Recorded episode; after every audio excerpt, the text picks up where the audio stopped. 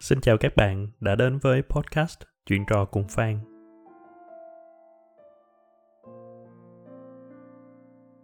Bạn đã bao giờ khó chịu vì bị chen hàng? Bạn đã bao giờ đứng dậy nhường ghế cho người lớn tuổi? Bạn có bao giờ có một cơ hội tuyệt vời nhưng bị mất đi vì nhường cho người khác?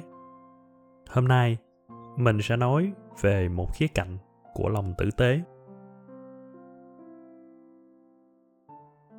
Có một dạo, mình xem một clip ngắn nói về chuyện một cô kia vì bị mất ví mà đến trình báo công an. Vì xếp hàng rất dài nên cô vô cùng bực bội. Đến khi tới lượt thì một người phụ nữ lại đi đến năn nỉ cô nhường chỗ cho mình lên trước. Hẳn nhiên là cô kia chửi người phụ nữ rất quyết liệt rằng người có văn hóa sẽ không chen ngang hàng như vậy.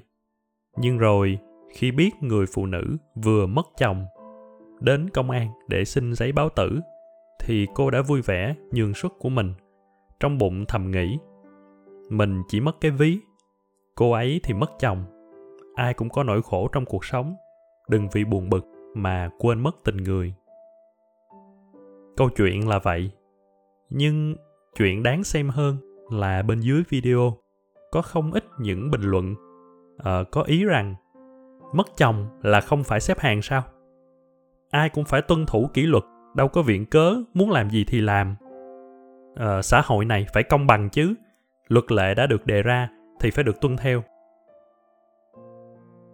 Mình trộm nghĩ không biết bao nhiêu người bình luận như vậy thực sự tuân thủ văn hóa xếp hàng. Nhưng dường như họ đã quên một văn hóa khác á đông hơn dịu dàng hơn và đang chịu nhiều tai tiếng hơn đó là văn hóa nhường nhịn.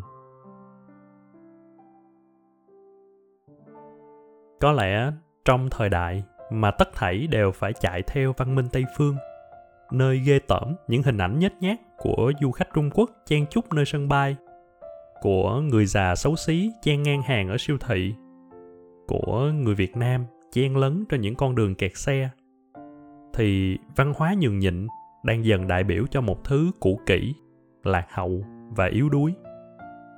Khi mà người ta cổ vũ cái tôi cái đúng cái công bằng cái mạnh bạo của thế hệ mới thì cái ta cái chung cái lùi một bước chân trở nên không thể chấp nhận được. À, mình đã từng có dịp đi nhật. Mình ít khi thấy ai nhường chỗ cho phụ nữ người già hay trẻ em. Có người nói rằng vì người nhật có ý thức tự lập cao không muốn xem mình là gánh nặng. Còn đi xe điện, tức là còn đứng được. Mình nghĩ thì cũng hay, nhưng khi thấy chị nào, cô nào mang bầu bước lên xe là lại không kìm được mà nhường chỗ cho ngồi.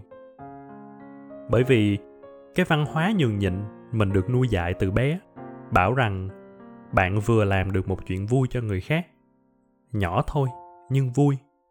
Và cuộc sống này dường như đang thiếu thốn chuyện người làm vui người không vì tư lợi không vì đáp đền.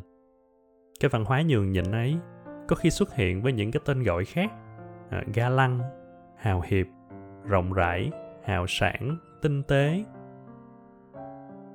Thuyết vị lợi à, là một học thuyết của phương tây bảo là làm gì thì làm tổng lợi ích của những cái người mà chịu ảnh hưởng cao nhất là được còn bản thân mình thì hay tự lập ra một cái cách phân loại thế này. Có bốn chuyện. Lợi mình, lợi người. Lợi mình, hại người. Lợi người, hại mình. Và cuối cùng là hại người, hại mình. Chuyện hại người, hại mình thì chắc chắn là mình không làm. Chuyện lợi mình, lợi người thì mình nhất định là sẽ làm. Nhưng chuyện lợi người, hại mình và lợi mình, hại người là hai chuyện rất cần sự cân nhắc kỹ lưỡng của chúng ta. Và mình tin rằng, đôi lúc, cái hại, cái lợi đó sẽ không như chúng ta tưởng. Ví dụ, nhiều người tin rằng là nhường nhịn chính là hại mình, lợi người. Nhường chỗ thì sẽ khiến mình mỏi mệt, nhường hàng thì khiến mình tốn thời gian, nhường cơ hội cho người là đánh mất cơ hội cho mình. Điều đó không sai, nhưng đôi khi chúng ta quá tập trung vào điểm trừ còn những điểm cộng có lẽ là dễ bị bỏ qua. Ví dụ như mình sẽ vui thêm vì giúp được người khác vì mình có cảm giác những điều mình làm tác động đến cuộc sống của ai đó à, cũng quay lại vẫn là nhỏ thôi ngắn ngủi thôi.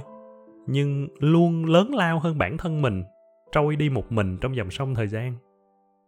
Có lẽ là mình sẽ cảm thấy bản thân còn may mắn vì có được cơ hội để nhường nhịn. Bởi khi bạn có thể nhường tức là bạn đang có gì đó trong tay, nhiều hơn người khác. Có lẽ việc cảm thấy người khác vui là mình chỉ đơn giản là thấy ấm áp hơn.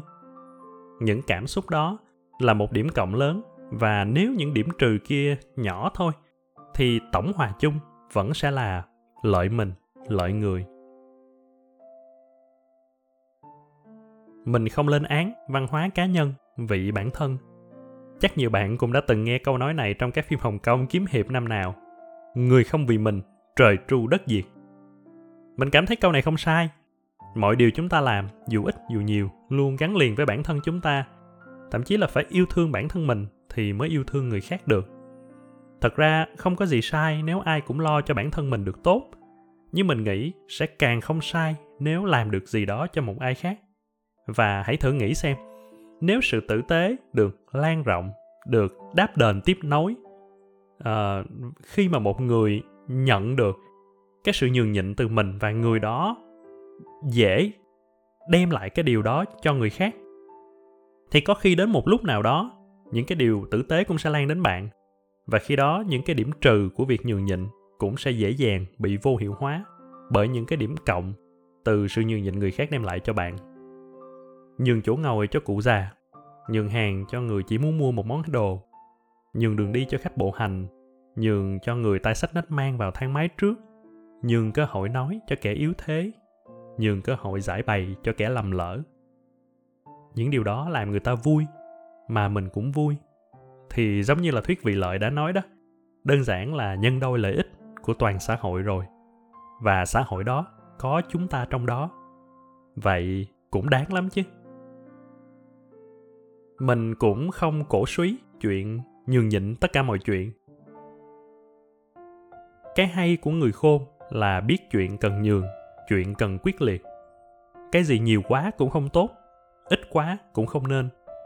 Quay lại là miễn những cái cảm xúc tích cực của việc nhường nhịn đủ để cân bằng với cái tiêu cực mà ta đã đánh đổi, thì vẫn là điều tốt. Nhưng một khi mà việc nhường nhịn bị ép buộc, những gì bạn phải đánh đổi nó quá lớn chẳng hạn quá tồi tệ hoặc chỉ đơn giản việc làm cho người đó vui không làm cho bạn cảm thấy vui. À, thì hãy mạnh dạn đòi hỏi sự công bằng cho mình.